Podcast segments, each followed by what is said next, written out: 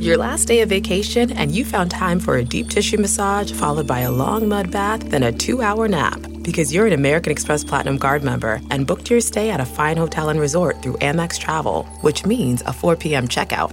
And those relaxing vacation vibes can keep going at the airport in the Centurion Lounge. Just a splash. Before you board the plane, back to reality. That's the powerful backing of American Express. See how to elevate your travel experiences at americanexpress.com slash with Amex. Terms apply.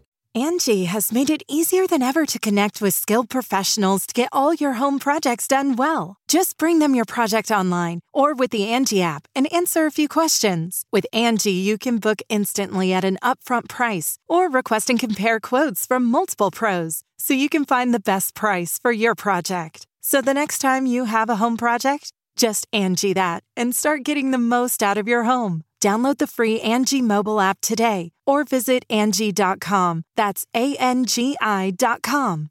I welcome you to the Nerdist Podcast number 483. Okay, just a couple quick things up top, and then uh, then we'll get right into the show. But uh, we're going to be doing At Midnight at the South Beach Comedy Festival April 4th. Tickets are at southbeachcomedyfestival.com. So, uh, yeah, we're going to try it midnight live, see how it goes. And if it works, which I believe it will, because we did it live for months leading up to the television version of the show, then uh, we'll tour it, I'm, I'm assuming, which uh, it's, a, it's fun. It's fun to see it live. It works really well as a live show. Also, I'm going uh, and doing some stand up in New York May 1st, 2nd, and 3rd, I believe, at Caroline's. I will be back there. Um, it's been almost a year, so come on out. Working on the new set. I'll probably shoot the special in about 10 months or so, the next special. So come on out and join me for that. Tickets are at, uh, or information for tickets are at nerdist.com slash calendar. This episode of the podcast is Annie Clark, uh, aka St. Vincent, who I've been a huge fan of for a very, very, very long time. Um, she has an amazing voice. I love her music. It's not like anything else. Uh, she also did a great collaboration album with David Byrne, and uh, she has a new album out February 25th. It is actually a self titled album, uh, St. Vincent, and then her U.S. tour begins February 26th at Terminal 5 in New York. Um, Annie's, uh, Annie's really funny. Uh, if you you may have heard her uh, on Comedy Bang Bang, but uh, but she is a comedy fan and super cool and did a walk on at midnight. So I am now she has now cemented my fandom for her by being extra cool. So here's the Nerds Podcast number 483 with Annie Clark, aka St. Vincent. Now entering Nerdist.com.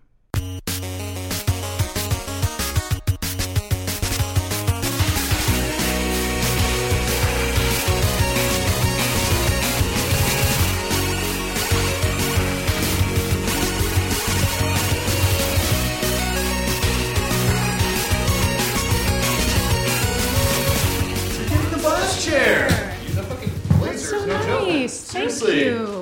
So we're all essentially here for a job interview. Yeah. And then by the end, you get to determine whether or not we get the job. Oh I did a man. bunch of speed like PUD and train spotting. Yeah. I tried too hard. Such a good movie. Yeah. Gotta watch that again. Yeah, yeah, it's a good rewatch. What do you do when you're on the road? oh. Um. Do you watch stuff You or do play you play shows games or in front of do, people? besides the shows? The shows take up the least amount of time. Right. yeah. It's true. What do I do when I'm on the road? Um. I mean, that's a really good time to get like super get caught up on X Y Z TV that you binge you know binge watching. Um. For a while there, I was watching.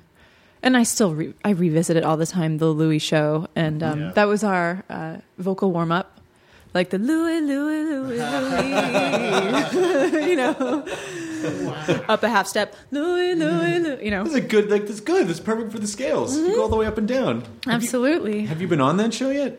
on Louis, I'm like, Yes. no, I haven't been on Louis. What are you talking about? You've done Bang Bang. You've done. Uh, did you do Portland? Yeah, I did Portlandia twice. Well, then don't act like it'd be so shocking. that it you would could be do Louis. shock. It would be shocking. not- it would nay be shocking. You know, because you know, like that episode. It's a two episode, two or three episode um, thing where Parker Posey's on. Yes.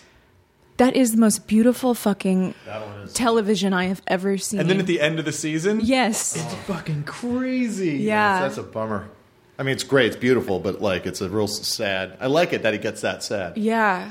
But I mean, you know what I'm saying? Like, I couldn't be on the Louis show because Parker Posey gave that performance on the Louis show. You know what I'm talking Yeah, but you about? wouldn't have to be her character. You could come on as a whole new person. I, Well, s- you I could know, I'm totally not- uh, Be a girl that Louis is trying to date on that show. Yes. Will, it, will it into existence? Okay, I'm gonna work on that. On my on my mantra, my Louis mantra. Um, Yeah, that is a that is a phenomenal show, and he sort of redefined what a. I mean, I don't know if I would call it a sitcom, No, no, it's just a show. but it is a it is a situational comedy show. So technically, it's a. s- Oh yeah, Yeah, this but is. it's, it's a situational comedy show about depression. This is how old this desk is. That that's from Lucky Louie, his HBO show. oh, I saw that. That one wasn't as good. That was Good not. Yeah. experiment. Good experiment, though. Yeah, you gotta have a first record, right? He really tried, though. He really tried. Yeah. He really tried to do something different, though. But it just there was something about it that just wasn't quite. Uh, Yeah. But to come back and do that one, I mean, you. No, go ahead. You Well, I think he kind of addressed it in um, in a Louis uh, in Louis the new the revamped Louis. Remember when he's like he gets that he gets the show. It's like a it's like a um, oh, what do you call it? When you rewind your brain and are reminiscing about Oh, something. flashback. Thank you. Um, and uh, you won. You're Thank fi- you. You're I hired. won. I hired. Fucking and- guys. And and like you know what I'm t- you know what I'm talking about. He had a flashback episode. He's a about- flashback episode of when he it's the fictional, you know, Lucky Louie, and it's just like that old stupid sitcom trope of like nerdy whatever and like wife that's too hot for him, and then he says something totally shitty to her. you know what I'm talking about? Oh, Right, right, right. and he's like, I don't, you know, and he's like, I wouldn't. Why would I do that? And why would she stay here and still love? Anyway, I'm talking too much about Louis. You're but- not talking too much about Louis at all, Okay. but I, I love the fact that um, you seem like a huge comedy nerd. I mean, just in just from the stuff that I've seen you on and the people that I've seen you around, like it really it, you you're kind of a comedy person. Well, I love it. I mean, you know, s- it's like saying you like comedies, like saying like you like pizza. Like everybody, I think, likes comedy, but or like everybody likes music. But um, I find that there's I get along with comedians because I think there's some sort of like similar plight, especially stand-ups, because you're going out there and you are there's like abject failure awaiting you. you think so? Yeah. Around every fucking corner. absolutely absolutely and same thing with same thing with music i mean it's like there's just um, you know you could be put in the, the jaws of, of failure really i mean it's high stakes i guess is what i mean I guess, but when I'm, I, I, I feel like, um, well, now it's different. I'm sure it's different for you because people come out to see you on purpose, and people come out to see me on purpose. So there is a little Yeah. bit of a safety net of like, man, most of the people here are going to have an idea. But I do remember the days when that was not the case, and kind of feeling like, fuck, I wish I just had a song to fall back on because at least people could groove out to the music instead of these words, which they're really not buying into at the moment. Or at Yeah. least you wouldn't be able to hear them chat during your set. They're playing, they're playing loud stuff. we did it. We did the Vancouver Comedy Festival one year, and it was my my best friend and I had this little musical comedy duo. So we did a show with Flight of the Concords, and it was a music venue. So people didn't realize that it was also a comedy show because we were playing songs. So the whole time, Yeah. they were just trying to talk over us. They're Yeah. like, "There's jokes here." Bar band. Oh, bar band's Yeah, people chat. yeah, we got we got we got bar banded. We totally got bar banded. oh man I know. but you know what it uh, yeah like when, when you were coming up you definitely i'm sure had some rough nights and so did i I got booed off stage Are you serious? You? yeah I don't bel- I don't yes, believe it. yes When was this? You know, I was um I it was early. I don't think I had a record out. I was um you know, I I, I don't think I had a label even. I, I might be getting the timeline confused, but I had an agent. And so my agent um who's kind of this he's a great dude and a great friend of mine, but he's kind of like the stereotypical like tough Chicago guy with a cigar kind of thing. And he's like, "Well, we're going to put you on the road, kid." And so I was just like, "Yeah, I'll I'll do anything. You want me to drive you know, uh, uh, 12 hours to Lincoln, Nebraska to play for 150 people as an opening act, like, yes, I'll be there. Just sign me up. So um, I was opening for a band called Midlake, which is a great band. they're great. I know. And they're friends of mine. They're D- Denton boys. I'm a, That Van Panther album is fucking awesome. Isn't it beautiful? Yeah, it's a great record. It was on that record. I was so that I mean, you know, there was a lot of um, excitement behind that band, and that record was so good and so beautiful. And they have a n- new one out too that's really great. Um, But I was, we were in Minneapolis. We were playing the Seventh Street Entry. You know it well. It's a good venue. Yeah, it's the little room, you know. It's like the kind of the, the metal punk rock kind of room, and um, I don't know. I didn't have any crew or anything with me. It's just I was doing it solo, and um, something like if you don't plug an amplifier and your pedals into the same like electrical outlet, there can be grounding issues, and then those it, issues can create like a massive electrical shock on the microphone. Oh. So I didn't have any crew. I was just kind of haphazardly going up there to open for them, and um, I uh, got this. M- went up to sing, start the thing. I got this like massive shock in my face, and getting shocked in your face is really fucking sucks. I mean, it does. Not It's a good just- place to get like, it shocked, sucks. yeah. It's Not a number good two place under to- genitals. Not right, but very close. Yeah, pretty close. No, Oh, it really is. Yeah, yeah, it is. Yeah.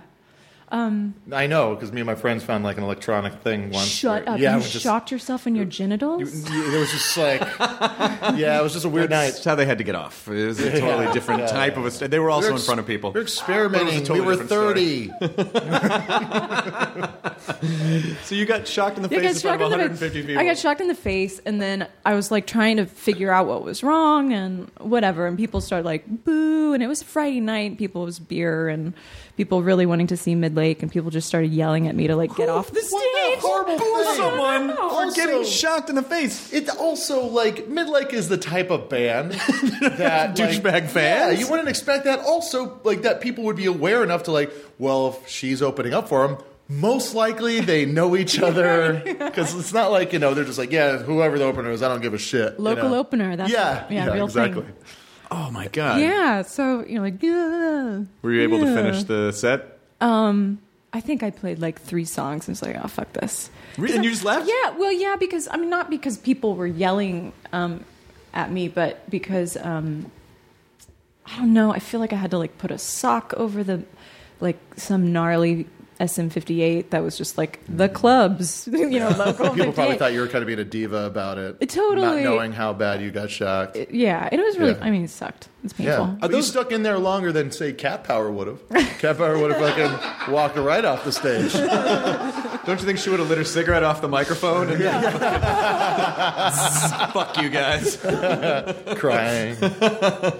Do, do are, are house mics and music venues like house mics and comedy venues where they're they're super warped? Yes. And it just looks like is this because this was dropped or so many people have spit on it over the years that it's just way Yeah. Down it starts to fall in on itself. warped? Yeah. it just looks like a super. The, the microphone's just trying to give congealed. up. It's just- I yeah, you, I used to carry alcohol wipes. You know, that was that was helpful. But some, I mean, some of those mics just smelled so much like halitosis and Yes. whiskey that you're like, oh, I just. Ooh, Yeah. I brought. I learned quick, and I brought my own mic. Brought your own after mic. That, there, yeah. was a, there was a guy, Adam and his package. He would always, like, every show he would do, he would, like, bring out alcohol wipes and just wipe it down. Absolutely. Yeah, and people would make fun of him. He's, he's like, it's like, I'm on the road. I'm not going to get sick. Yeah. Yeah. My friends, uh, Tom Lennon in particular, who does a bit where he like deep throats a microphone and he just like smacks the microphone on his tongue, and every time I see him do it, I'm like, no, you're a petri dish. Yeah. I remember one would you time I do was, that? I was sick and I was like first on a show of like eight comics and like I got a napkin from the restaurant we were at and then pu- like when I went up I put it over the microphone because I just like uh, didn't want to get everybody else sick. Because you can't stop what's coming out once you're using the microphone. No, you can't. That was very thoughtful of It you. really was. Yeah, but then I I messed up when I was like, kind of- it was on cold mess, and I messed up. I took the mic off, I took the napkin off, and I was like, oh, oh, good night, and just went right back on it, probably negating everything I just did. fucked everything up. Fucked everything up. But then, uh, so w- when you come off stage after like three songs and fuck this, what what happens? Do you go to the mid lake and be like, I'm sorry, the mic was, I'm going home. Oh well, they were very. They those guys are so nice, and they were very sympathetic. I don't. I don't remember that. That uh, I know. I remember that dressing room being like, like most dressing rooms in clubs, like down a long, scary corridor that has graffiti in it, and like you can smoke in there. It's just like, and there are couches that just no one should ever Hey kid, sit. be careful walking down to the dressing room, or people get killed. Yeah, like, oh god, Uh, why don't you? Why don't Like a you murder patrol alley. that? Why would you let that it's out happen? of my hands. Union guy, I gotta walk the stage. Yeah, yeah, yeah, yeah, yeah. It's not my problem. I don't know where the hallway guy went. He's been gone for years. So when did at, at, at, So when you finish a show like that, and you're sort of like, how do you deal with with that kind of a show? Are you over it pretty quickly, or do you does it take like a day or two to sort of shake it off? I would say like it, c- it's a night ruiner, but it's not like a next day ruiner. Yeah, It's like uh, it's not that bad. yeah, You've toured. You've been- you've toured with a ton of really great. Um, you know, we I did a podcast with Tim DeLauder, but what happened Whoa. was it was at the El Rey, and the uh, we- the- almost immediately when we started talking, the the opening band started sound checking. Oh, damn. And there was no place to go, so we tried to talk through it, and after a half hour, we gave up. I was never able to release it because it was so. It was so loud, and there was just no no place to go. But he seemed like a perfectly sweet guy. he's a really nice guy. Yeah, yeah, yeah. Polyphonic Spree. yeah, yeah. And he was the leader. Tripping Daisy. And Tripping Daisy, too. Yes, I love shit. that band. Yeah, yeah, yeah. Yeah, are you from Dallas? No, Oh. no. Uh, uh, but uh, I just know bands. I because I could never tell with Tripping Daisy if it was like I mean obviously they were from Dallas they were really big in Dallas but I didn't know how far their reach. Well, they had went the uh, what was and- it? I got a girl. what Got was a it? girl. Yeah. Yeah, that's a fun. I, you know, it's weird. I just pulled that song up the other day. I was like, I haven't heard "I Got a Girl" by Tripping Daisy in a while. A sentence that's rarely been said. Manifested a new reality. we're gonna start. We're gonna start the Tripping Daisy uh, reboot movement. Mm-hmm. I think they're gonna come back. Yeah. Well, oh, Oh, oh yeah. And I guess one of those. some- it's not, it's not gonna, not really gonna work. Did they out. did they Yeah. come up to stage uh, listening to Ween's "Pushing Little Daisy" make them come up? I don't think they did come on to That'd be pretty push the great. Little though. Daisies. Is it No, Mm, an intro song? No. Another band song. no, It says Daisy. no. Two on the nose. What would happen is Yeah. no one would get it, and they'd come out and be like, "Did you hear that? Come on!" Ladies and gentlemen, not Ween. Yeah, typically, bands don't like to be played on with other bands' music the way comics do.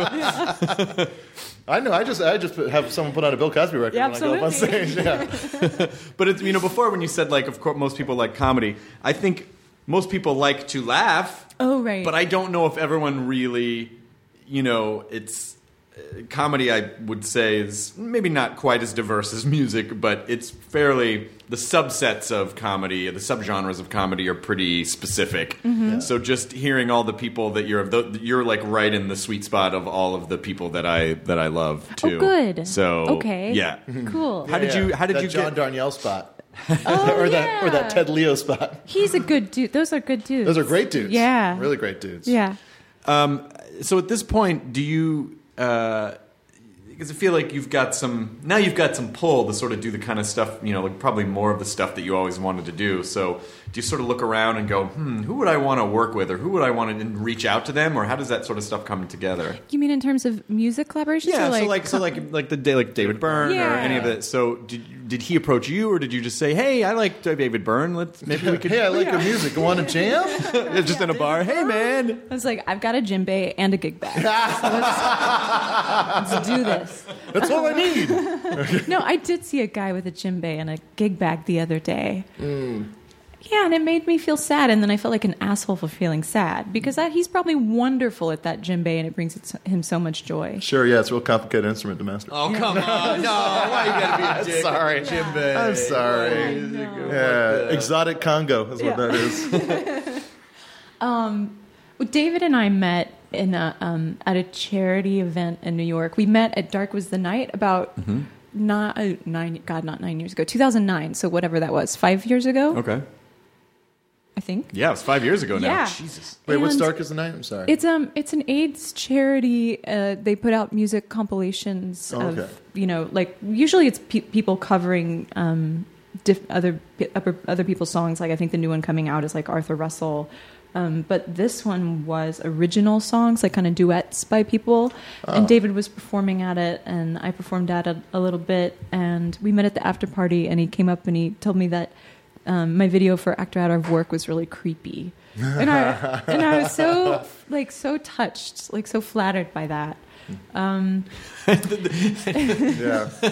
When when the guy from Talking Heads tells you that your video's creepy, Yeah. that's a huge yeah, honor. Yeah. you know i felt like wow and and then uh, as luck would have it like four nights later there was yet another charity aids charity event um, uh, at uh, this place called housing works in new york city it's like a bookstore they have thrift stores around and uh, But but Bjork and the Dirty Projectors were doing a night of music. Like Oh, wow. they had collaborated on some songs, like you know maybe 20, 25, 30 minutes worth of music. And uh, and s- David and I were also at that after party, and um, people, I guess the people from Housing Works approached us and asked if we wanted to do like a similar night of music together. Oh shit. So we said, yeah, real, sure, real but natural, real like yeah. yeah, but then Yeah. it grew because um, let's think. We started. We wrote maybe four songs, and uh, I, I think I suggested we do it with a brass band just because I was thinking of the space. It's a small space, and you can't. There's not a lot of PA, and I thought, well, maybe it could just be a small brass ensemble, and then us singing, and then you know, call it a day. Um, So you suggested arrangements to David Byrne. I did. I did. I had to pretend like he wasn't David Byrne. yeah. I In understand. my I know mind. exactly what you mean. You know? I know Yeah, exactly what that's you a good mean. point. Yeah. Just two musicians. Yeah, it's Yeah. a good life skill, I think, to pretend like you have confidence when you're you make terrified. it. Yeah, but but but what's but that's that's an interesting way into finding confidence and comfort with someone, which is rather than trying to force yourself to be comfortable, just go, oh, they're not that per-, like to basically take away their the power that they have over Mm-hmm. you. To just like deal with them like I mean we've had that you know we've had to do that on the podcast before. Oh, a million Who? times. Tell me who. Uh, Mel Brooks. Whoa! Yeah, that was one. Tom Hanks. Tom Hanks, Mel Brooks, Tom Hanks, Because it's like the podcast only really works if we're just hanging out and Yeah. John chit chatting. Lithgow, Joan Rivers, Yeah. Uh, um, Christopher Lloyd. Christopher Lloyd, Wow. Yeah, yeah. Harrison Ford. We failed at that one. Yeah. You did? Did Couldn't you nerd pretend. out on him? Oh yeah, yeah. Really? But he didn't let us in. So there was nothing else we could do. That's what I realized. There was nothing else for us to do except for, hey, you're great. he was So- just that guarded. Well, it's just he sort of revels in watching people flounder a little bit. Like to him, that's very entertaining. Yeah, I'm sure for So- him and his friends, it was a fucking blast. So ima- you know, imagine you're standing on a balcony and there's a guy like gripping with one hand, and you're like please, a little help. And Yeah. they're just like, all right, that's a long way down there, isn't it? Yeah, yeah. Like that's sort of what it felt like. But you know, all in all, it was it was super fun. But yeah, it's really it's getting into those moments where you're like, oh, we're just you know, that's a person, and he has a process, and he's Yeah. human, and Yeah. you know, Yeah, yeah, yeah. There are a couple of people I don't think I'd be able to hold it together for though. Who? Bill Murray. Yeah. yeah. because Steve Martin would be another one, but just like guys where you just there's so there's so much of a legend surrounding them that Mm-hmm. uh, how do you talk to them without sounding? I mean, I imagine Bill Murray's life is like Groundhog Day, where everyone every day people are just like, oh my god, Bill Murray, and there's Yeah, nothing you of can course. say Well, to him that's, that that's the thing he says about fame. It's a 24 hour day job. yeah, It's just like it, it's just having to go like be uh, like at any moment just ha- have to do these kind of small little jobs of like hey how you doing I'm engaging you right now how is it for, how is it for you like in your day to day life? Oh, my day to day life is really mellow. Um, people, people come up to me on the street, you know, sometimes, uh, and say, "Hey, I really like your record," and I say, "Thank you so much. What's your name? How you doing?" And then that's the end of the interaction. There's, I never, um, I don't like Google myself or, or like sub- subject myself to the horrors of, of the internet, the internet in that Good way. for so. you. It's good oh on you. man, no, I just I can't do it. I can't do it. I'll be. A But you are on fucking Twitter. Nervous wreck. Yeah, I'm on Twitter, but Twitter relies on like public shame, the public shame that civilizes us. Like Yeah. Mm-hmm. it's not an anonymous thing. Like oh, that fucking. uh, uh," you know the, that's the tone of voice I imagine on like I hope they just spelled out "Mwah, mwah, mwah, fucking mwah, fuck fucking. They're just like their keyboard Hmm. splattered with cum. They can't. That's hashtag yeah, what I imagine it to be. No, Mwah Mwah was a good thing, you guys. yeah. You know, you can't get, you can't read an emotion. It's I didn't know how else to convey it mwah, mwah, Come on. Um, yeah, because you, you have a shit ton of people following you on on the on the tweets I these do, days. yeah. But you know, I mean, I don't want to like, I don't want to pull back the curtain too much. Um, but I was on, I was like, it was like some kind of Twitter bug where I was on their homepage, just like people you might like to follow for like fucking two years. So Oh, that's great. so I think I mean I'm sure that there's there's a legit number of people of those like 420,000 people that are like fans, Mm-hmm. you know? Like I might put that number at 60,000. But the rest of them I think are mostly people who like signed up for Twitter in 2008 and then forgot their password. and, Sure. yeah yeah yeah You know, so Spam bots. spam bots exactly. There's a spam bot. There's a spam bot contingency as well. Yeah. What is that? I don't know, but a lot. But the spam bots are getting smarter and smarter because they're getting more and more conversational. where it almost seems sort of personal until they're like, "And thanks for that new diet tip." Oh, you almost got me to click on the thing. Always doling out diet tips. Well, the first time it got me, it almost got me. That's how you. That's how your account gets fished. You click on a link, and then it, you know, it links to your Twitter account. S- But uh, you got to be really careful. But I have. I wrote a book where there is a section about like nutrition, and so someone's like, "Oh, you're gonna do diet tip," and I was like, "Oh, someone read the book," and I went to click, and I went, "Wait a minute," and I clicked on their profile, and it was just all of that tweet to a bunch of different people. So Wait, what are you talking about? Like your account gets fished, and I do you spell that with a ph? with a with a ph, yeah, it just starts jamming. No, it's it's a long Yeah, it's a jam yeah, band that exactly. won't end. Just like tweet after tweet. Lots of of weed. wanking off. Yeah. you know. Ugh. Yep. So indulgent. Well, it can. Um, i i some malware can gain access to your Twitter account. oh no! And tweet on your behalf, or uh, yeah. So you just have to be careful what links you click on. I change my password every few months. That's a good idea. It's a it's a, it's a good thing to do. I would do that if I remember. And it's also a good idea to go into your settings and see what applications you've given permission to access your Twitter account. And you might find that some of them you didn't access. So you just you just want to make sure that it's you know you go into settings and you go into like Mm. I think it's apps, and then it'll tell you what other at what third party software your Twitter account is linked to. Oh, okay. I'm Yeah. gonna do that. It's a good thing to do. you Yeah, know. yeah, yeah. We'll be right back with more Twitter talk. Fuck you, Jonah. It was like a Oh, minute of Twitter talk. I know. I know. I'm sorry. It's like one minute. Of, I'm going to say really great Twitter advice, as a matter It of was fact. per- you it had to was the- shit on it. As far as Twitter advice goes, the most practical I've ever heard. Well, that, don't make it sound sterile. It's good. No, it's great. It's good. I, was, Thank I you. hadn't talked for a while. I needed to hear my voice. sorry. I needed to hear my voice would be a great name for a comedy album. that would be the best name for a comedy album. Oh, that's great. I loved uh, I loved Moshe Kasher's idea for like uh, uh, he, he wants to write a book about being a road comic called "I Thought I Wanted This." Well, yeah. Okay, Yeah, good. yeah, yeah, yeah. That- It's a perfect transition going segue. back into the because do, do you do do you tour bus it or do you fly in and fly out? Oh, I tour bus it. I mean, it depends if, if it's like a um, if it's physically impossible to get there in a bus. Then I. But usually it's like usually like I'll tour the U.S. and you, it's in a bus, and then it, this is so boring.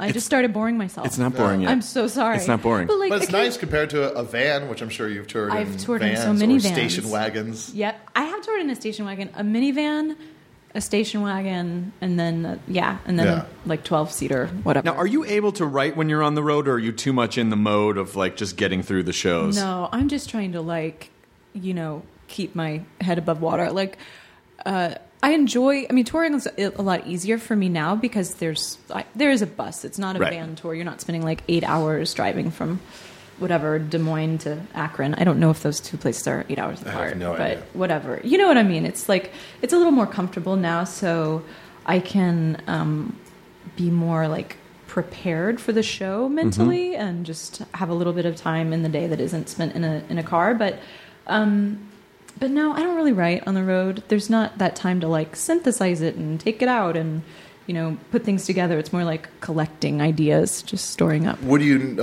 uh, mainly write on when you're like writing music or ideas? um like to col- just to like oh my god I have a melody I've got to get it before it goes away I'll do you like pull up record a it into little my keyboard iPhone thing or just sing it into it? sing or- into my iPhone to, for if it's of like a kind of vocal melody. Um, and then I will I'll write on guitar. I'll write. Sometimes I just open GarageBand and like type notes into the um, using the Yeah, yeah. keyboard. You can do that. yeah, that's that's fun. How annoying if you were a musician in like the 30s and you were just out and you're like, I have a melody, I have no way to capture this. I know. I guess because I can't write down music or read it Mm-hmm. really. So that I mean that would be the way you'd have to do it. I guess it's just like write trans- transcribe it in musical know how- notes. You'd have to get some little some kid on the street. Timmy, remember this? na na na na na. Run home and tell my wife. Well, you know that's how Mel Brooks wrote all of his songs. He would have like a cassette recorder or some kind of recording device, and like uh, would go and it goes "Be-da-ba-ba-da-da, "Young Frankenstein." Like it just he would sing it and like and then give it to a composer to figure out. Yeah. that's how he would write all the Whoa. songs, like all the songs that like high anxiety, everything. Wow. Does um do you, does do you, do you think success affects the writing part at all? I mean, do you, do you feel like you need to be a little? Do you have any sort of like weird superstitions about? Oh, if I'm comfortable, if I'm not hungry, then maybe I won't write as much, or maybe the themes won't be as deep because I'm comfortable. Like, Yeah. just sort of being an expression of what your immediate environment is. No, I know what you're saying. I, I mean, there's like there's a lot of gradation to it. So if I'm like, you know, when I was writing my last solo record, Strange Mercy, I I I had a, a very bad year of life where I like lost people, and it was very sad, and it was a, it was. Um, and so I did what a good Irish girl would do, and I drank my way through it. And then I came, and then I came out, you know, I came out the other side of it a little bit about three months later. And then I started to sort of slowly write. But like, if you're really down and out, I can't write like that. I don't know if you guys can. Like, I write my depression best. is not a good place I- to write from. I try to force my way through it a little bit. I actually, my dad died last year, and I was. sorry. Oh, that's okay. Um, you didn't kill him. Um, and then I did. Uh, Her off the list. I'm trying to figure it out, Chris. they said heart attack, but somewhere there's a guy, a tiny, tiny person. Um, I, I, I did. Um, I did stand up. Like two days after the funeral, three days after the funeral, I, I went up and, and performed because I just like needed to sort of like, ah. and I think that is that makes me happy to be on the comedy side of the comedy music fence because with the, with music you're like "Ah, I got to write this thing and rehearse it, and, you know, as opposed to I mean, can you just go up? Could you just go up and riff something, or would you need to kind of work out the beats of it before you you went on stage with it? Well, I could maybe kind of riff it, but it would be a little bit like a, a uncomfortable jazz odyssey. I mean, it would, you know, I'd be like, Which is the name of your next album? it might be a little fishy, you know. I No, found it, no disrespect; those guys are very hardworking. Yes, of course, Yes, of course, yes. Um, but so, but that's interesting. I mean, I, I had another friend who recently w- w- similar story. Like his father passed, and he um, had a gig like the next day, and the the band was saying, "No, no, don't worry about it. We'll find a sub. Don't worry." He's like, "No, I need to play." Yeah. Like it, and did it help you? Was it cathartic yes, to do it, it? was because you know there's something about I mean the really great. oh, this is going to sound so douchey. One of the really great things about comedy is is just this sort, or at least the illusion that we're kind of taking control of something by being able to find what's funny and human about it. And so on that level, it was really I didn't really have a plan as to what I was going to say. I knew I was going to talk about. s- some things in general, like how ridiculous funerals are and wakes and you know all this stuff. And uh, and it was really great. Like it was really great because it you know like there was a piece of the audience. It wasn't therapy per se. Yeah. So it wasn't like. And then that time that we didn't play catch, you know, Yeah. like there was nothing like that. But you know what it was? It was like a, a thought organizer for you. It helped you kind of like assess and separate everything that was going on as to think of jokes for him or think, you know, funny ways yeah, to talk about you're it. right. I'm glad he's dead. no, I'm kidding. I'm kidding. It, it really just helped to. Um, it was sort of the first time where I really felt like, oh, this needs to come out in a certain way, and I don't know how that's going to play out. But when I did, I it honestly it made me feel so much better. Yeah. so much better. Did you have it organized ahead of time and then go out go, go out there and riff, or was it one of those things you ever find where you are like, I don't really know what I think about this until I start opening my fucking mouth, and then Yeah. everything like, oh wow, that's my opinion. That's right. Yeah, that's it. I mean, there were you know there were beats where I would say like, well, this was kind of weird, and this is very strange about that, and this. But I didn't exactly know how those beats were going to come out, and I didn't really know how I was going to get from one to the other. I sort of just hoped, like, well, I've done this for a long time, so if I just start talking, hopefully it'll spit out these hay bales of you know whatever this is. And you know, it wasn't. It didn't all kill, but it still felt. I didn't mean that word, but it still all. Uh, it still. It still felt like oh, there's something there, and there's something kind of gushy in there that's really cool. And um, so yeah, from that standpoint, it was. It was really. It was amazing. Do you? Do you? So when you say that you came out of this really tough year and you wrote the previous album did that did that help you take control over it and Absolutely, yeah. I mean, and, and getting to play that music and kind of coming, you know, songs start to, I'm sure it's a similar thing with comedy. Like, you know, you write it in one state and it means kind of one thing to you, and then you end up, you know, performing it for people, and it moves and it changes, obviously, because it's reacting with, Yeah. with other people. And but your own feelings toward it, and your own maybe even point of view within it, changes. So I found like I found that it- it's a, c- a potentially corny thing to say, but I mean it absolutely literally. Like music saved my life, you know, and that's what I think. That's why I feel like there is some common thread between musicians and comedians. Like I think that there is some like psychic wound that we Mm-hmm. just share. like there's like a self loathing or a whatever it is that compels people to get up on stage and say, Hey, listen, listen to what I have to say. Like that's a crazy thing. Like it takes self delusion. God, that's so Yeah, funny yeah. that you say that. I was just first of all, I completely agree, and I just oh, my my. Do you know Morgan Murphy? She's a comedian. Oh, I know of her. I don't know Okay. her. So Morgan's an old friend of ours from the old, like we all did open mics together a decade ago. But m- I did the podcast with Morgan last night. We were talking about that exact thing where people say like, "Oh, it's really brave that you could do s- comedy," and it's like, I, I don't think it's that. I think there's something warped about Mm-hmm. us that makes us want to get up in front of strangers and be like.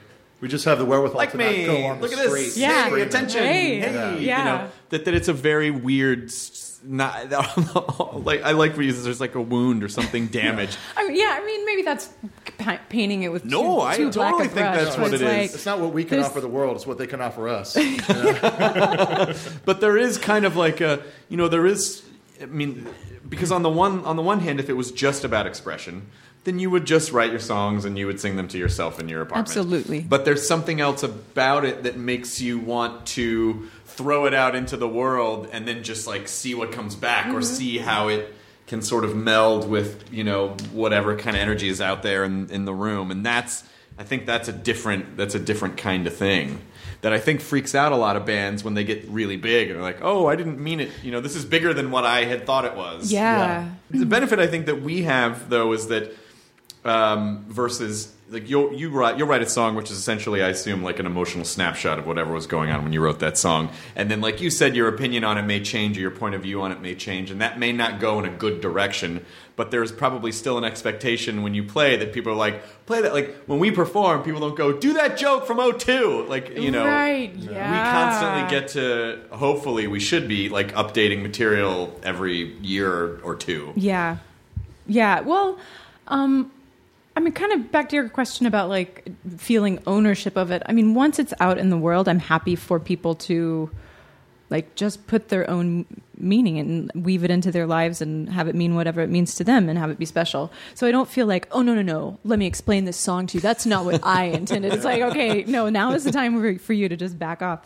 Um, but yeah, I luckily I haven't written. I don't have too many songs that like there's a couple songs i mean from my first record that like i just wouldn't i wouldn't play because i just don't i can't emotionally access whatever or like you know i'm proud of everything i've done but it's like oh no that sounds like a, a show tune i'm not going to play that song you know Well, that you're- just is not going to fit But, in you, but a lot, but a lot of your early stuff was you wrote when you were like eighteen, right? yeah i was a kid So anyone like you know dig up your diary from when you were eighteen, and then You know, it's, I was I was just talking to uh, Matt Pryor, who is the uh, singer songwriter from this band, the Get Up Kids, and you know, Oh, they I were- know the Get Up yeah, Kids, yeah. and So I was uh, I was uh, uh, talking to him, and you know, he was talking about how like, do you feel the need to write new stuff all the time? And I said, uh, yeah, but what about you? Like, you know.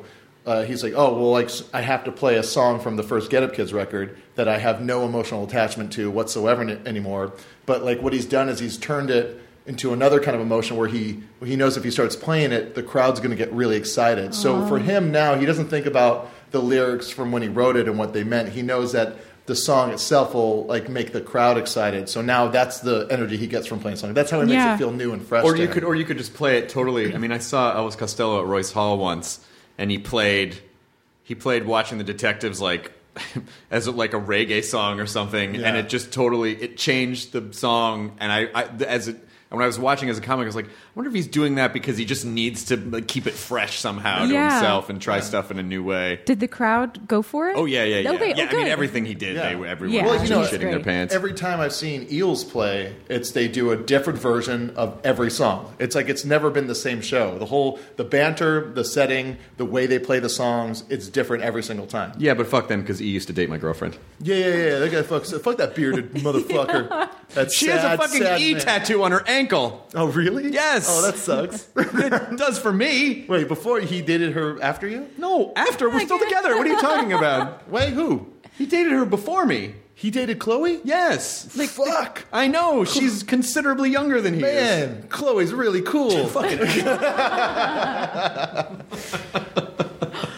Man, to go from like the saddest guy to the most upbeat guy, that must be a weird change. I'm not upbeat all the time, Jonah. But no, like as compared to E, he seems like he's a pretty sour grumpus. Well, he is, but you know his uh, father was a brilliant physicist. Yes, his father uh, was uh, believed to be assassinated. There's a whole Nova Science Now documentary about him. Oh wow. Yeah, yeah, yeah. There was like he, he would say stuff all the time about, hey, if like I die under any kind of like odd circumstances, just know that it's it, it was most likely I was murdered. Holy shit. yeah, He yeah. wasn't a paranoid schizophrenic. No, no, he wasn't. He was just working on uh, you know uh, unlimited free energy for everybody. Oh my god, Yeah, yeah. the water engine. That still Yeah. doesn't make her tattoo on her foot cool. Could be maybe she's way into the E network. network. Or just E the number E, like the number Yeah, E. yeah, yeah, exactly. Uh, we should have him on sometime and I'll just interrogate him. So, what happened? um, dur- take good care of her, man. Going over Could you just pull the beard back? I can't hear what you're saying. Yeah, I was like, oh, hold on, hello. Novocaine for the soul. now you understand. Do you, uh, y- y- not to get too personal, but do you do you date non-artist types, or do you feel like you date within the you know like music community, or what is what are you typically? I think you kind of have to date people who understand what you do. Yes. Like, I don't think it's ever, it ever works for anybody to be on tour and have someone like waiting at home. Oh, right. You know, like yeah. You were out pretty late last night. Yeah, I'm a exactly. I performer. don't know if was that had to do really- two shows. yeah. Yeah. But it's tricky though because uh, you know you you could end up seeing that person more uh, if they don't really have like an artist lifestyle like you. It's like you know like with my wife, it's like she does animation, so I'll have to go out and then she has to go and stay inside and animate for you know weeks at a time, and then it makes it so we can't really see each other. As if though if she was done with her workday, she could just go out and hang out and stuff like that. who does she animate for? Is that- Uh-huh. Uh, she she's right. She's at a studio called Six Point Harness right now. But They're working on Cosmos, the uh, the new Cosmos. With Neil wait, deGrasse like Tyson. Carl Sagan Cosmos? Yeah, they're re- Yeah, Neil they're deGrasse bringing out Tyson Neil deGrasse redid Tyson. it. Are you serious? I mean, he didn't redo it. He just did a new version. That of is it. so cool. Executive producer Seth McFarlane. strange. Yeah, Very It's gonna be on strange. Fox too. I Young think. Fox. Is Seth MacFarlane a comics comic? Like, what's his vibe?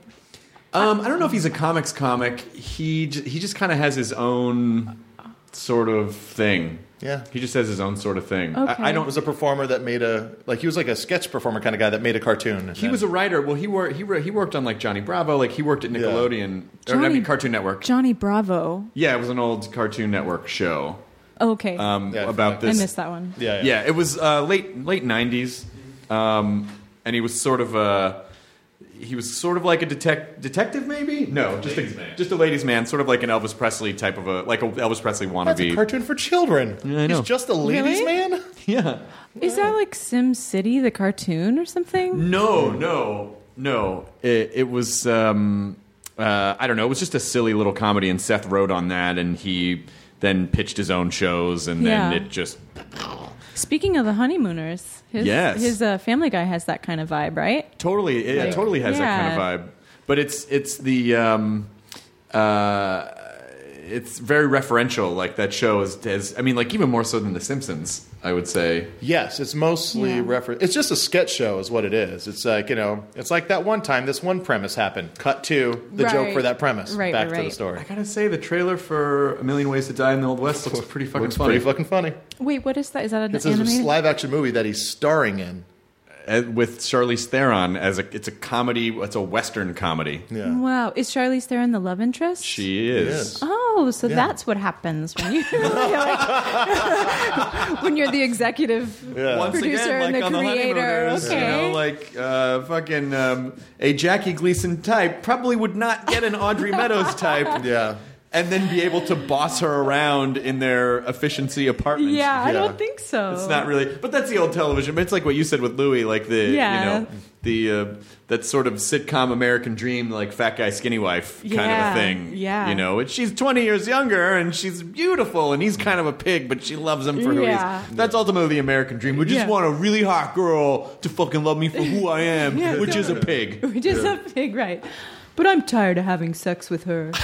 okay. That's a, that's an odd thing. Like it's like Okay. TV for the most part. You're just like like you know like I'm I feel like I'm happily married, but like it's like me and my wife was always like, are we supposed to like hate each other and like and not get along? It's like it's like oh the wife oh boy I'll tell you what I think, and and, and since since uh, since we're let's just get a little real on this situation. I'll on the tell- Nerdist podcast. Shut up. So I'll tell you what I think that is born out of. I think I think that whole idea of like I think it comes from the same generation of like hate your job but do it anyway. Got it. It's like people married young because they're what they didn't really date. Like my father was married a bunch of times and he said it, it wasn't that I wanted to be married a bunch of times. It's just if you met someone you liked, it was socially acceptable to just marry them. You didn't really date for a long period of time because it Yeah. was sort of like Round You couldn't really li- like living together was even kind of weird, and so you just married someone. So people would get married young, and they were sort of society sort of said like you're supposed to stay together no matter what. And so I think they, they would sort of realize through their 20s, like, oh, you know, like you do, oh, we're not right for each other. I should probably have a different relationship. But Right. they stay together. And then ultimately, this like comfortable resentment bubble was formed. and I think that's where a lot of that, that sort of came from. Yeah, that's a very good Mm-hmm. point. Yeah, um, but we don't have to do that anymore. right. It seems anachronistic now. yeah, definitely Yeah. seems like the worst idea. Yeah. I mean, unless you're going to have kids, I don't really see Why you get married? why you get I married if- know. if you don't, you know. That's a blast. We get tax breaks now. Oh, it's the best. Love it. How much of a tax break do you get? About to find out, but from what I've been told, it's going to be okay. really? Yeah, yeah. Huh. also, what I what I what I'll do what I will say though, it, it does put like a nice like think about like those the best moments in any relationship you've had, and then you get married, and then it's like all the little arguments just kind of get glazed over because you're like, I'm not going to fill out paperwork over this thing. It's like- Oh, yeah, exactly. Exactly. Yeah. You're in it. Yeah, you're in it. I'm not gonna. It's like All right, I it's like fine. that. Yeah, it's Do you- great. Do you, like um, if you're in a relationship with someone? Do you like having them on the road with you, or do you prefer like you know this is my work time and I'll see you when I get home? Um, I it depends on the tour. Maybe I don't know. Uh, I know that I've been on tours where, uh, that like, you know, a bandmate has had a. A significant other around, and sometimes it is totally great and fun and fine. and then sometimes there's fighting, and then Sure. there's like a, a it permeates the van like an open bag of Doritos, and um, is it like a bad scene? Your love is like an open bag of Doritos. Now it just smells like Cool Ranch in here. That is honestly, it's the worst. You know, obviously they're amazing, but um, if you open that in an enclosed space, you're just it's a world of hurt for everyone. Yeah. Are you involved. talking about the relationship or the Doritos? Oh, I, well, both actually. I, mean, I honestly didn't know. I, mean, I I was could see talking working about the- on both. I was Every talking fight about the was over that. Doritos. The guy would open up a bag of Doritos. She'd go again with the Doritos. Please, we have a show. you know what they're called in France? Cool American. what? Funny, that's Yeah. what I'm called in France. No, you're not anywhere. No, no, nope. all right, cool. Yeah, because they don't because ranch dressing doesn't mean anything Oh, right. there. It's a very American. It's fucking mayonnaise and and then Chives? I don't know what is ranch. I don't know.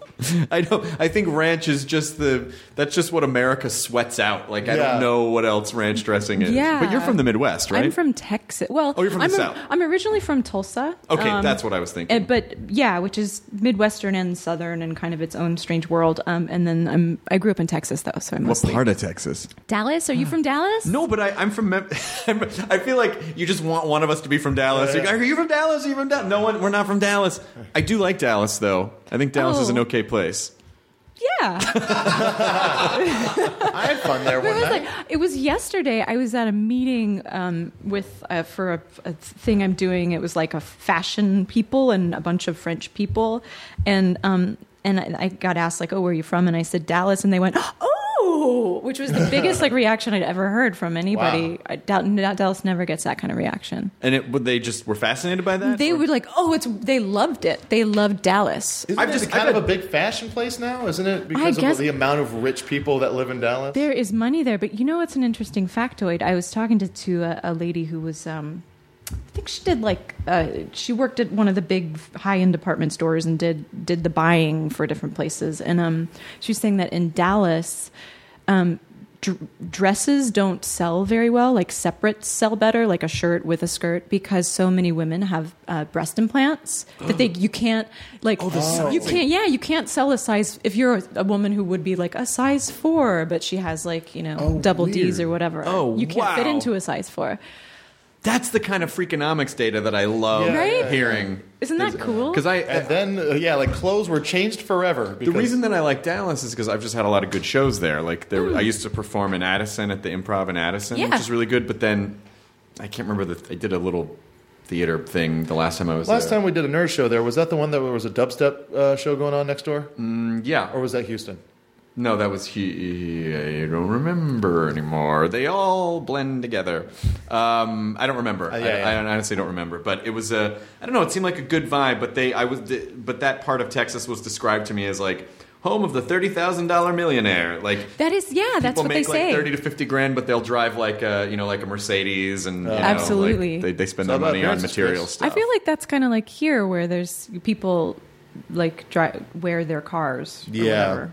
that's crazy. Yeah. like it's like you know getting a Jaguar. Shut up! I was shut up. I just Shut up! I'm just saying facts, Chris. It's weird that you would just be so angry at me for saying. The I truth. did. Okay, look, I, I did. But you know, we spend so much time in our cars here. I get it. No, I get it. good. I get it. I That's mean, why I got a good, reliable Honda. my Hyundai Elantra in the in the uh, the budget rental car I have is totally understands your Jaguar. Do you live in New York now? Yeah, I do. So you don't even need to have a car. I don't need to have a car. Well, I split my time between New York and Texas because that's where my, my family is, and I have little nieces and nephews that I like. Oh, that's nice. Yeah, but when you're in New York, you're just riding bikes with David Byrne. I am actually. Oh, Oh man, yeah. That's no, great. David got me super into cycling. Like, um, I would be terrified to ride a bike in New York. no, it's easy. It's the best way to get around. It really is. I saw him riding his bike down the street once when I was in New York, and it was just like I was like, this is one of the most beautiful moments of my life. It was just I like the agree. nicest thing, just like real sharp looking, just a real sharp looking older gentleman Mm-hmm. on a bicycle. But they got the grates in there. I get scared of those, The great, like oh. the sewer grates. Oh, like you would like the tire would get stuck, or you? Yeah, yeah, there's because like there's alligators. some of them are uh, parallel with the direction of the street as opposed to uh, perpendicular where you wouldn't get sucked in. Oh, would you have like a thin tired fixie or something? Yeah, well, you would have a thinner tire, I think, because you're on streets, so you kind of need, you know, that, right? Are Yeah, you riding a I- mountain bike? I guess I- no. BMX. yeah, and he's doing BMX. Yeah, yeah. You uh, bunny hopping over cars? yeah, yeah, exactly. Send me an angel. Rad. I've just seen people get hit on things, and so it just I instantly go like, that'd be me. And like car doors, there's a lot of that. Oh, yeah. I've seen that happen a couple times in New York. Just like someone going down the street and then a guy not paying attention, op up a car door. By the way, we're doing to you right now what my mom does to me whenever I say I want to do something. Well, here's nine ways that should kill you. Oh, fuck. Thanks for taking. Thanks for sucking all the fun juice out of that one. Yeah. I'm just trying to protect you. Thank you. Yeah. I feel very well protected now. I'm afraid of those things that I wasn't previously. Thank you. Thank you for the gift. yeah. I'm sure it'll be fine though.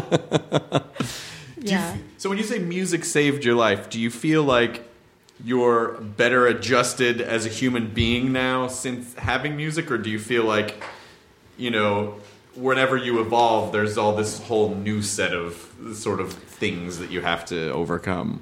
Well, well, I'd say I'm better adjusted because I have um, an outlet for uh, the, that which one can't or don't doesn't or won't like express in just daily life. Um, but I'll say like it, it. I mean, it's given me my life. Like I'm a kid from the suburbs. I'm sure I would have had a um, a somewhat pleasant and maybe boring life like I'd be a you know, a history teacher or something in, Gross. in Dallas. I mean, I'm sure that, and that's a good, that I'm sure I wouldn't, you know, I wouldn't be, um, no, I think I would have been uh, uh, hellaciously unhappy if I didn't play music, you know? Well, your family is musical, right? Uh, sort of. My uncle is an amazing guitar player named Tuck Andress. He's of a jazz duo called Tuck and Patty. I have, I am familiar with Tuck and Patty. You are. and I don't know. I can't remember why I know Tuck and Patty, but I know Tuck and Patty. They had kind of a, a breakout moment um, in the early 90s. They had a, or late 80s, I want to say. Um, they did a really beautiful cover of Cindy Lauper's Time After Time, maybe? Maybe that's what it was. Mm-hmm. Yeah. Maybe. Yeah. Have you ever covered any Cindy Lauper songs? No, uh, yes, but with Cindy Lauper. Oh fuck! Jesus Christ. Jesus. yeah. uh, Um, Which Cindy Lauper? Oh my god. Fuck, what is the one that Prince wrote? It's so good. Dun-dun- When you were mine. Oh, when you were mine. Yeah. The, have you ever heard Prince's version of that one too? Mm-hmm. Oh, yeah. Yeah. Yeah. That's a good. That's, That's a good so one. good. They're both good. Yeah. Time after time is great. True Colors is a fucking. Oh, that's great a beautiful one. Although in in my mind, I I'm thinking of like the 80s Kodak commercial. Song. Oh, That's the- shit. I know. Yeah. yeah, that's true. Which wasn't a bad commercial, but I guess No, but it's still like a commercial because when you hear a song, you want to run a certain kind of emotional movie in your head. Yeah. And when that's overtaken, sort of like, you know, like you're like, oh, if I hear this one Led Zeppelin song, I just see a Cadillac Exactly, scratching I in was just the thinking, like- frame. Yeah. Rock and Yeah, roll. yeah. Exactly, or like the Misfits with that Sailor Jerry commercial. That's just an odd thing for me now. It's just that that just it just reprograms like what you see in your head Right. that you don't have the ability anymore. So I, I totally understand that, but I do think you could sing the shit out of True Colors. You know, it's just something to think about at some point. You did a, I saw you in um, it was sort of like um, webcams in a studio, and I feel like you covered a Radiohead song, but I can't remember. Oh, is that for AV Club Undercover? did you cover? I f did you cover a Radiohead song? I thought you covered a Radiohead song. I don't think I did because here's the only reason why is that I don't know how to play any Radiohead songs. because they're weird. I mean, like their time signatures are all weird. It's weird, you know. It's great music, and, but it's the kind of thing that like a frat boy with an acoustic guitar playing Radiohead is like the worst thing. You know what? You're right. For my whole life, I thought it was uh, Sublime songs, but to think about it now, you're right. Radiohead is the worst. I would love to hear Tom York cover like "What I Got" or something by Sublime. Probably wouldn't even understand or, or recognize the song. at I feel all. like that's what would tear the fabric of the universe in half. Like, it's- We'd all just get sucked into this to this vortex. Mm-hmm, I guess I'm crazy. I, I, I, for some reason, I thought, but it was there were there was a whole. It was like this studio, and there were basically instruments everywhere. There was space, and you were just like squished in, and you were singing. But I uh, now I can't remember. did what I that do was. that? I mean, you know what? It's entirely possible that I did that, and I don't remember. Like, was it a band or was it just me? I was It was you were like sitting in with other people, but I don't remember what it was was. it a circular room? was it the AV Club stuff? Oh, I know what it was. It was was it with Beck and uh, Os Mutantes? Was it In Excess? Oh, maybe. Did you cover an NXS song? I did. We covered a whole In Excess album. I didn't know that. Yeah, we covered Kick, which has so many hits. Yeah. So many hits. Such a great, Stacked. such Such a great a album. great record. Stacked record. You got So uh, I good. Need You Tonight on Yeah. there. You got uh, uh, Mediate on there. Devil Inside. Yes, Devil Inside's a good one. Yep. Did any of them skateboard? no. Because there's Just just the video. there's like a ollie happening happening on the cover of that album, right? Is that the album? no, no, no, no, no, no. I, th- I think it's like a. No, now I'm thinking of Madonna. It's like a lady's torso? Is it? I don't know.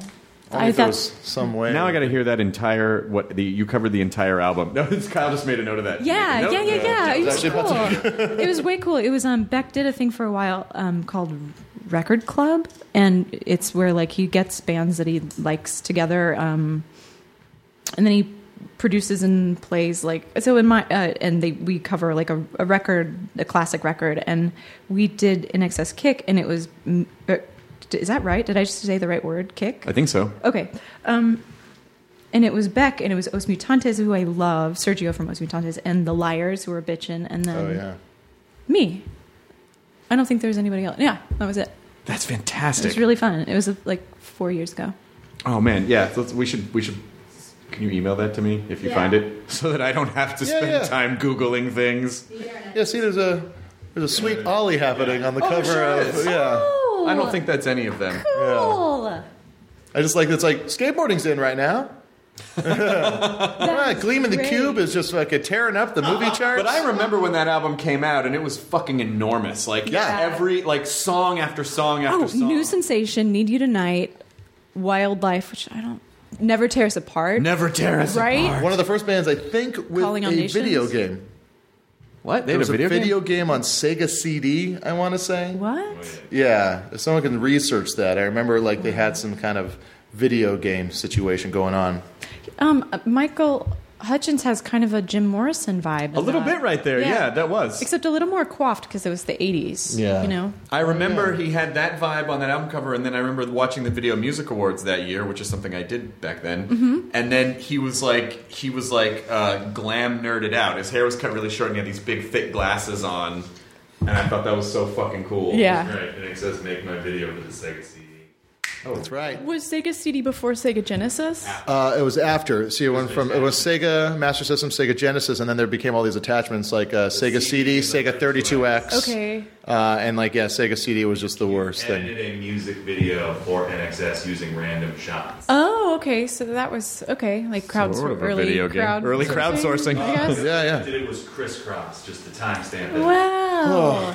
So so um the last time I played Sega Genesis was when Sonic the Hedgehog was a thing. Yes. But is there still a Sega like Is there? system that No, people it- can it's buy? just a software company now. Okay. yeah, yeah. Yeah, they don't. Uh, they don't make the the Sega Genesis was huge, and then after that, it just The Saturn tanked, and then the Dreamcast was really great, but didn't sell Oh. because it came out sort of between generations, and it bankrupted the company. Was that the one that was like a hologram?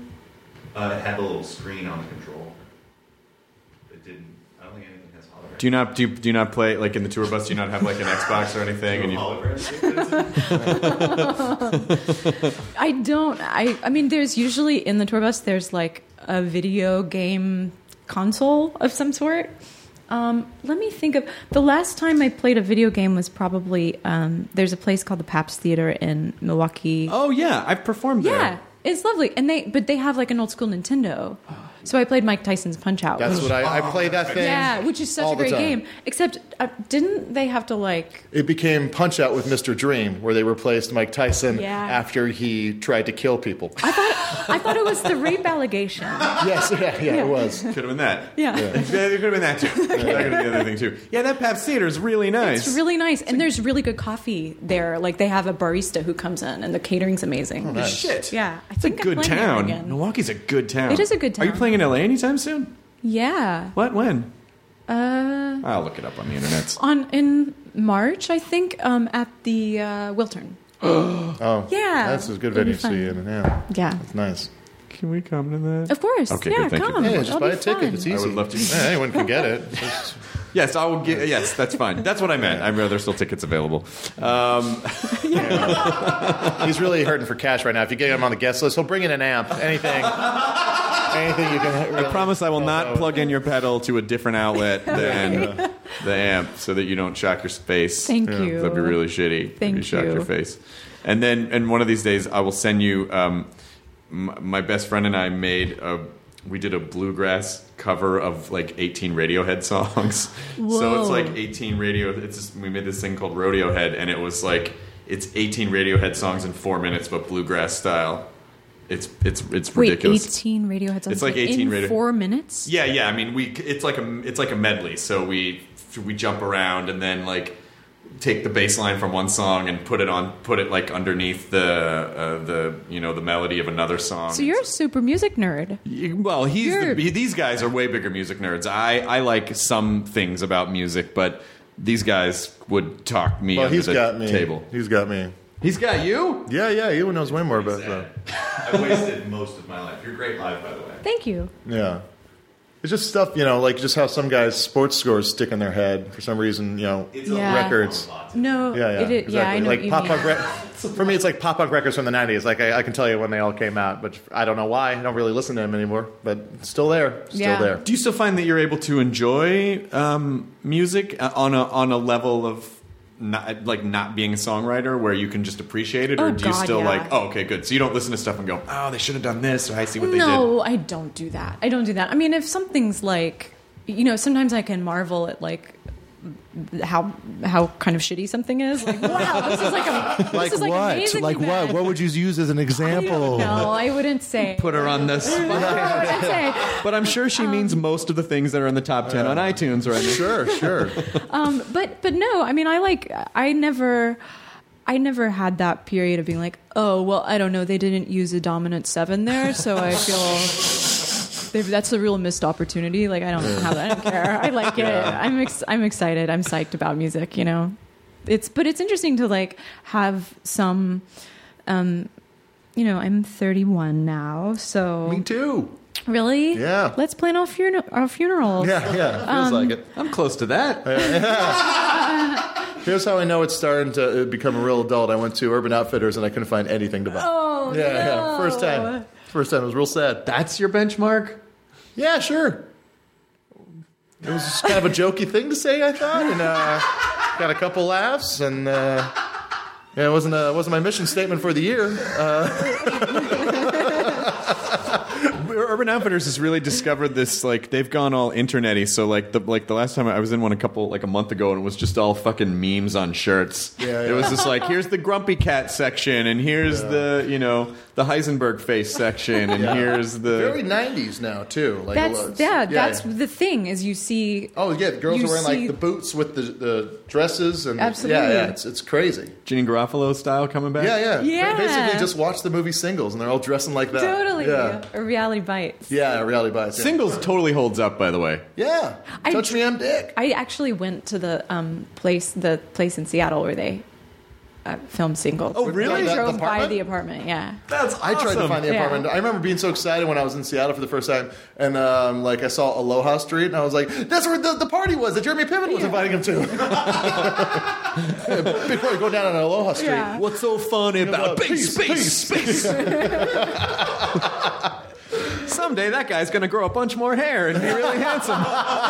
no, I swear, I'm from the future. Also, has anyone since like mashups have become such a thing? Has anyone gone back and done that? No. Done the Public Enemy uh, Elvis, Costello? mashup? No, they should using samples from Jeremy Piven, Piven in the old movie. that's a good idea. Do it, internet.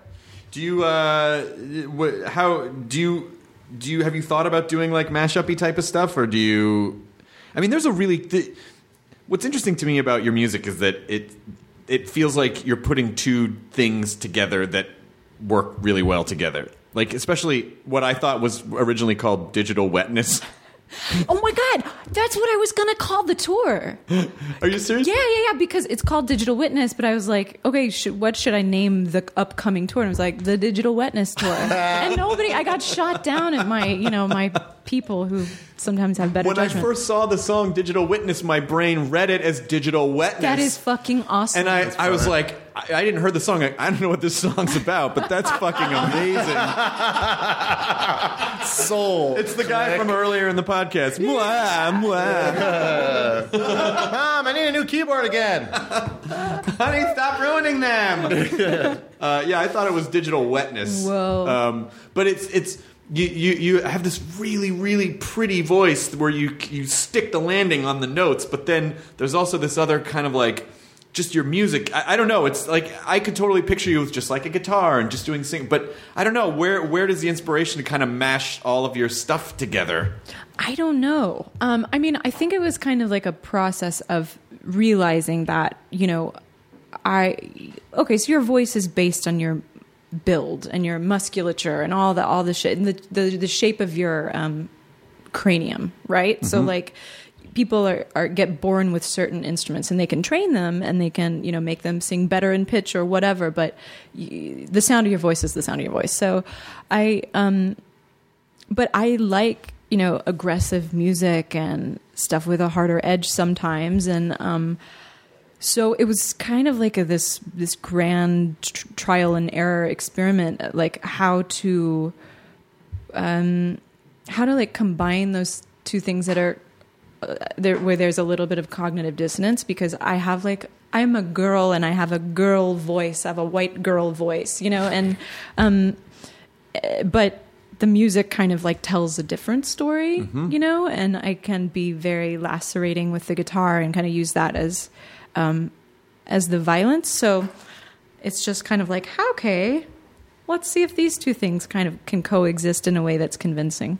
And do you feel like you're kind of getting to the heart of that with each album? Is that what you're exploring? Are you exploring? Um, i- are you exploring like emotional things? Or are you exploring like music things? Like, what's your where? Where do your where's your head go first? Oh, all of my head goes everywhere. I mean, at like, I think as a songwriter, you know, I'm that kind of idea of like unique universality. Like, okay, this one little detail tells tells so much about um, that kind of human inter- interaction or that kind of emotional state. Um, so I try to th- write. This is so boring. I'm it's boring not myself. boring. This is the stuff I like I'm to hear so about. boring.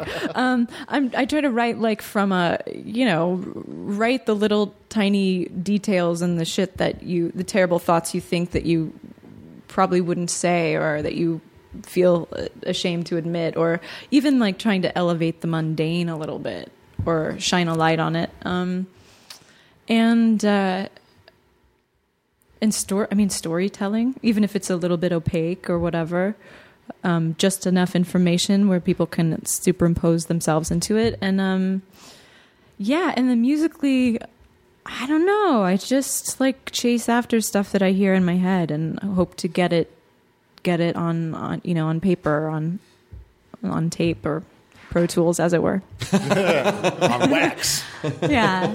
I tried to do a record. I tried to do my second record on tape, um, which is a lot, you know, Big right now. yeah, but you know the thing with tape is like I move things around and I'm like, "Oh no, I should double that chorus and I should this and that and whatever." And I'm kind of a tinkerer in that way and like with tape it was such a shit show. It was like I want to add an extra 4 beats to the chorus. Okay, I'm going to take lunch and when I come back the dude might have like, you know, Spliced the spliced tape. it Yeah, together yeah. and it's like, "Oh, I want to add that's four a beats nightmare. here. No, No, yeah, exactly. No, you already, That's- you already did it. it got to that point where I was like, okay, I'm making non musical decisions because I don't want to stop working and like take an hour for. for There's this something thing to- interesting about that, though. The idea of how immediate and how, like, you know, it, there will be fuck ups that you can't control. Yeah. And in a in a Pro Tools world where it's like you can easily go, ah, that's a bit off. I'm going to redo that, and I'm That's just going very to punch true. it in. And the idea that you're just like, there's these little fuck ups and these little kind of honest things that happened while it was happening w- that kind of add to that kind of stuff. Well, not- That's no. totally real. Yeah. Not only that, but also, you know, if you if you have no barriers, sometimes that can actually be limiting because you don't have anything to sort of Guide to, you. to weave around. Yeah, yeah. Like, you know, I, I even find even like in television or whatever, when you'll get notes on something. It's kind of good sometimes because it forces you to get more creative. Is that if you could just do anything? Yeah. Like limitations are actually where you're forced to dig down and be more creative, other than like, I could do whatever I want. Yeah. What do I want? Yeah, I don't exactly. know. It's funny. Uh, there was uh, I was talking to my, my friend's band once, and I like they put out a seven inch, and I was like, I was like, oh, I was talking to the drummer. I was like, oh, there's a spot in the drum drum part like where you stop, like, and then like you come in in the weirdest spot, but it's just it's so rad. Like like what? How'd you think of that? Because it was so weird to me, but it sounded so rad. He's like, oh, it was like. We were running down the wire. We had to be, have the drums tracked. That was the last opportunity to do that song. Everything else was good except I dropped my stick and stopped playing, got another stick, and then just came in. and then like I was like, that's incredible. He's like, yeah, I'm doing it now when we play it live. That's awesome. Yeah, and it's just this like accident that happened that ended up making it such an interesting, you know, drum part. And that kind of serendipity is great and that works for. But I'm not, I didn't, I wasn't a band, I'm not a band, you know, so I wasn't even like, it was like not for people just playing a, playing their feelings in a room. It was like, oh man, that so it didn't work out on, on tape for me, but Yeah. yeah, but it totally is is a vibey thing, a vibey choice for others. So when they when you're on things or when they introduce you, do you, are you introduced as Annie or as, as Saint Vincent? Oh God, you know what? I just I don't even know because uh, it's I sometimes just for brevity's sake like oh hi this is Saint Vincent, but you know that al- that always feels a little that's obviously a little silly. So whatevs. Nobody calls me Saint Vincent in my daily life. My mom calls me Annie. You know what I mean? Then Annie ye shall be. um, well, this was I guess we're at about oh yeah we're at a little over an hour. This was the podcast. we did it. We did it. sure did. We won the race. We did. did we get hired by you? Oh. You're all hired. I don't want to work with Kyle. Aw. You're right. Uh, we'd like to hand in our resignations. We just hired you. Um, but uh, I really hope to see you. I really hope to see you more and do some like pop around some more comedy stuff too. Yeah, and I we'd really like hope to. that you end up on Louis' show at some point. Oh, come now. He's doing it. Vision board. He's doing it now. He's doing it now. oh man. You're popping on the at midnight show. I think um, Nico's on one of the shows tonight. Nico Case? Yeah. Oh, really? Oh, cool. Wait. Yes, that's great. Is she going to be here? Yeah. Oh, cool. I like that lady. She's hilarious. great. She's a good lady. I like great. her. I can't remember if Last she's on the. record's real good. I can't remember if Beautiful, she's on the. beautiful voice. I'm sure she's on the first show or the second show. If she's on the first show, then you'll then you'll see her. But that's Great. Um, she's pretty. I like that. The show can have just just people who are funny. Well, I had to. It was I had to sell them on it. I'm sure. I because they were like, Musicians. "Why would we have?" And I go, "No, no, you got to hear her. She's really fucking funny." Yeah, yeah. Yeah. And the show should doesn't have to just be comedians. Like there are funny people who are not comedians. Yeah, And definitely. so uh, she's a sh- she's kind of a fun experiment of like. She's going to be great. She's- going to knock it out of the park. I think she's gonna knock it out of the Yeah. park too. And thank you for doing the show, and thank you for doing the podcast. oh, my pleasure. I And- like this podcast and I like the show. Well, thank you very much. You're I'm a, welcome. I, re, I genuinely, I n- uh, no bullcrap. I am a huge fan of your work, and Thank you. so it was. I was very excited when I heard that you were going to come on the podcast and come on the show too, and especially like when I first heard that you had done stuff with Ackerman. I'm like, oh, well, if she knows Ackerman, she obviously is in this comedy world in a oh, weird yeah. sort of way. Yeah, yeah, yeah. I'm tight with the Portlandia crew. Got it. Got it. I'm, I'm in. I'm in. Lua, lua, lua, lua. Annie, Annie, Annie, Anna. Um, enjoy Burrito, everyone. Spinoff. What, Annie? so that's we gotta, we gotta shoot the opening with her coming out of the comedy cellar. Yeah. Singing. That's a music video. You could just do Louis' opening as a music video. It would fucking destroy. Man. People would love it. You think he'll have the same title, like title credits? You know, because he gets really esoteric with his format. Like, you think he'll have the same title? It's Opening I, credits? Surprised he hasn't changed it already. Man, I'm not surprised actually because it's become so iconic with the show, which Yeah. I guess is when he might shake it up. But I think, since we're deep diving, I think that's an opportunity to kind of do like a Simpsons Easter egg thing where It's always something It's all there's always something Yeah. weird in the background or different, or like there's a different celeb, like a different famous person eating pizza in the pizza shop Oh. or whatever. yeah. Or you could do it like The Wire and have you know a different artist, for example, sing the theme song. Every time, oh yeah, they Every- did that for um, Weeds. weeds. Yeah, too. yeah. Oh, they Because- did. Yeah, yeah. yeah. Or Man Man did one I of them. think Tim DeLauder, uh, your bro, um, your best, we're tight. We're your bros. best bro. We are best friends, yeah. I think he wrote the theme song to that. Why do I think that? No, no, no. He did it for United States of Terra. Oh, he did the for Dynasty of Terror. Yeah, Oh, No, Nurse Betty, Betty. Nurse Shackie. Shackie. Jackie. Nurse Jackie, Something like that. Nurse Betty was Renee Zellweger. A Good movie. Underrated movie. Was that a good movie? yeah, yeah. It's real dark. You know what's a great movie what? to die for? Oh, that is Oh, a yeah, great yeah, that is a movie. I haven't Great seen movie. that in so The Nicole long. Kidman. Nicole Kidman. Yeah, yeah. she's great. in Yeah, that's a that. great movie. She really is fantastic in that movie, Yeah. and also just such a. It, I feel like that movie might have been. A, I mean, it was a big movie at the time, but I feel like it was also a little bit ahead of its time, just in terms of like fame obsession. I think so too. Yeah. that it so applies to like now with the exception being like that was and that was a pre-youtube world Yeah. so now it's even i think it's even more applicable but now as we say this out loud some fucking studio person's going to be like oh yeah we should reboot that don't reboot it Don't do that It was unless good. you're unless you're Todd Haynes and you're like, I need to do it again. Nobody else should touch that. please movie. don't do please don't do it again uh, good to see you annie Yeah, thank you for having me. It was really fun. I'm enjoying you. my time in Los Angeles. oh good It's a nice Yeah. time to be here. Oh my God, it's a shit weather's show not in New York. oppressive Oh, you it's know lovely. Yeah. People are happy here. It's weird. Oh, it's great. It's great. I love it. Yeah. My favorite city. Oh, all right the end Mike. i know they're new i'm so sorry katie Now leaving Nerdist.com. Enjoy your burrito.